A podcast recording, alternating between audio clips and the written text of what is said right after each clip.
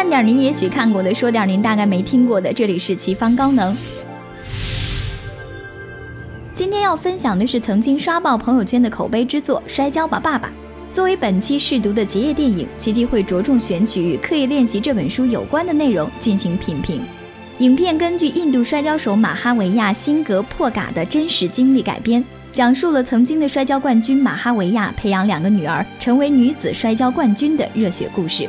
为了更加贴近角色不同时期的身形，五十一岁的阿米尔汗大叔不仅要苦练摔跤技巧，还得先增肥后减肥。至于承担了主要摔跤戏份的四位小姑娘，则进行了每周六天、为期九个月的奥运选手级别的训练，这才完美呈现了各种高难度的摔跤动作，逼真还原了惊险刺激的竞技场面。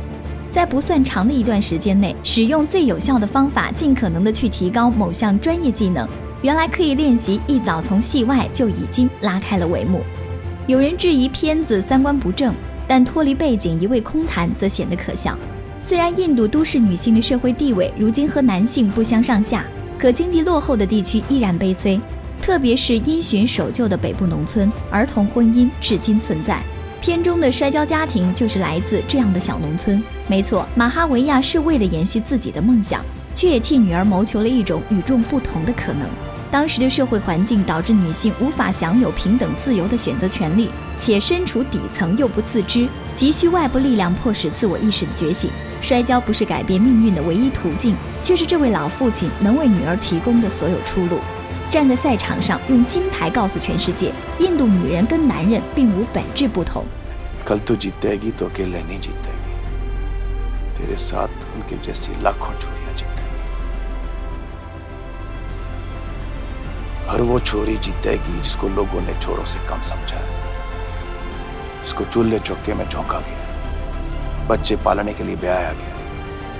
女性只有萌生了改变现状的意识，才有可能真正改变自己的社会地位。而刻意练习就是塑造出成为印度女性榜样的关键方法。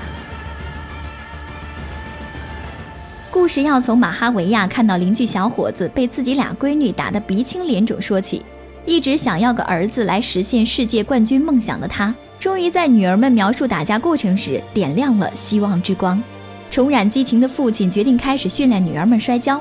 并且跟妻子定下了一年之约，如果一年之后没有任何成效，他就彻底埋葬为国争光的痴心妄想。可惜马哈维亚从未问过大女儿吉塔和二女儿巴比塔的意见，两个小姑娘稀里糊涂的被迫开始了一场专攻摔跤的刻意练习，早起晚睡，夜以继日的进行着各种残酷的体能训练，跳绳、跑步、深蹲、跳水、仰卧起坐，还必须彻底告别所有不利健康的食物。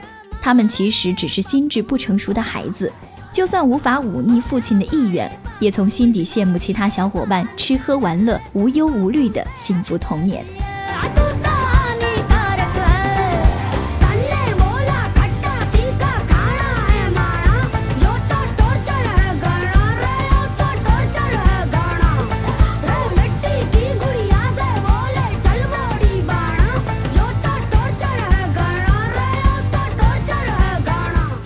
是吉塔还是巴比塔，都理解不了父亲让他们练习摔跤的执着。他们和村里的其他人一样，认定女孩子摔跤是行不通的。从他们松松垮垮的训练架势，就能很明显的看出来，日复一日的坚持练习不过是敷衍了事。苦是真苦，累是真累，但是心不甘情不愿，精神状态也不对。就算方法再正确，练上一万小时又怎样？果不其然，当马哈维亚好不容易找来了小表哥当陪练。女儿们的实战表现就像软脚虾一样，令人大失所望。没有根植在心底那种对赢的极度渴望，父亲教的再好也无济于事。外因再强大，也要通过内因才能够真正起作用。强制性的剪掉长发，不仅没能让女儿们收心认命，换来的却是更加激烈的阴奉阳违的反抗。当一切陷入僵局，神助攻及时出现。女儿们的好闺蜜，一个冰雪聪明的新娘子，虽然她无力改变现状，却对当下女性恶劣的处境有着无比清醒的认知。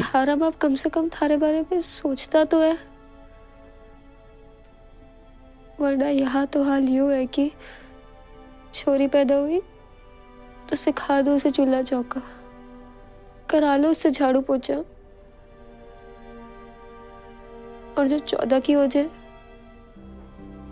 तो कर दो उसके हाथ पीले। छुड़ा दो पीछा।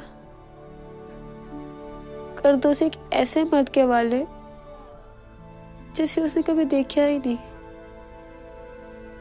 करने तो पैदा बच्चे। पालने दो उन्हें। थारा बाप कम से कम थारे को औलाद का दर्जा तो दे रहा है। पूरी दुनिया से लड़ रहा है। उनकी चली कट्टी सुनकर चुप है क्यों ताकि तुम दोनों कुछ बन सको 听君一席话，胜读十年书。解开心结的姑娘们不再长吁短叹，对摔跤产生了兴趣，训练也变得专注认真，水平自然突飞猛进。依据刻意练习里杰出人物的成长路线，他们即将迈进第三阶段，全力投入。投入是小鸡啄米， 全情投入是小猪吃饭，请大家自行体会。刻意练习本就是强迫自己走出舒适区，就算是兴趣所在，也要克服极大的惰性，才能有所建树。也就是说，个人是否希望提升自己某方面的能力，是刻意练习起作用的先决条件。当大女儿吉塔第一次站在真正的赛场上，面对比她强壮的对手时，心里大概只有一个念头，那就是赢。她迫切想要摔出一片属于自己的未来。平时训练的成果也终于有机会得到检验。缺乏参赛经验的他，虽然没有取得最后的胜利，可他依然靠着不容小觑的实力，获得了众人由衷的喝彩。虽败犹荣的吉塔并不满足，彻夜难眠的他只想赢得真正的胜利。此时此刻，他想要突破自己的愿望无比强烈。接下来的胜利其实并不意外。就算没有正规的硬件设备，这位冠军父亲的专业素养也足以弥补一切缺憾。因而心无旁骛、全情投入的吉塔，可以过五关斩六将，一路所向披靡，最终赢得了全国冠军。无论是刻意练习，还是摔跤吧爸爸，都强调了一位好导师的重要性。千里马常有，而伯乐不常有。好老师可以帮好学生有钢使在刀刃上。少走弯路，从而达到事半功倍的效果。后来，吉塔在国家体育学院遇到的新导师，妥妥的一个负面典型。虽然吉塔水准大幅下滑，也跟自身一时的迷失和分心有关，可那个自视甚高的教练确实负有不可推卸的责任。也许技术和方法没有对错，只有适用与不适用的时机跟场合，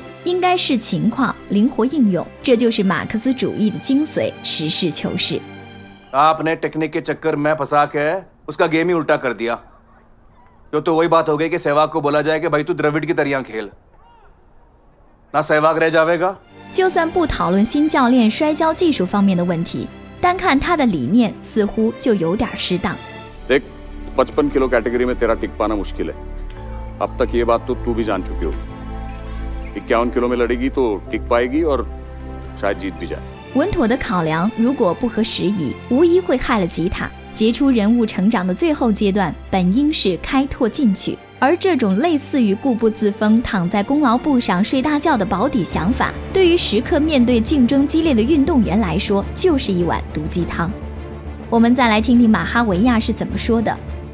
कोच सर ने तो तीन मेडल जीतने से मतलब है, भले वो ब्रॉन्ज क्यों ना हो, पर मैं तो चाहता हूँ कि हमारा देश गोल्ड जीते。高下立判，而且父亲不是空口说白话，他是真的认为女儿具备这样的实力。经历了全国比赛的惨败和妹妹的苦心劝说，还好吉塔终于迷途知返，和父亲冰释前嫌，他也不再耗费精力梳妆打扮了。 本来在方法差不多的情况下，投入训练的时间长短，直接导致杰出和优秀的差距。所谓的天赋异禀，不过是正确的方法加刻苦的练习，否则就会像伤仲永里的小神童一样泯然众人矣。一直以来，负责总结经验教训、寻求正确方法的，似乎都是马哈维亚。可最后那场对于大女儿来说至关重要的比赛，父亲却意外缺席了。虽然导师很重要。可就算没人从旁指点，吉塔依然可以凭借一己之力取得突破，赢得胜利。父亲教授的技巧早已被吉塔消化吸收，进而融会贯通，随机应变，主观能动性也得到了淋漓尽致的自我发挥。谁能说这不是因为刻意练习呢？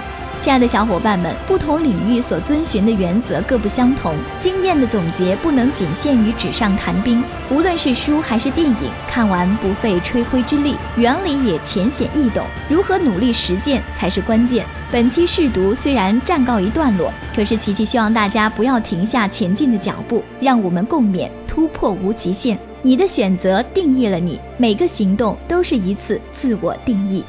更多精彩内容，请您继续关注开号御书房。我们下期再会。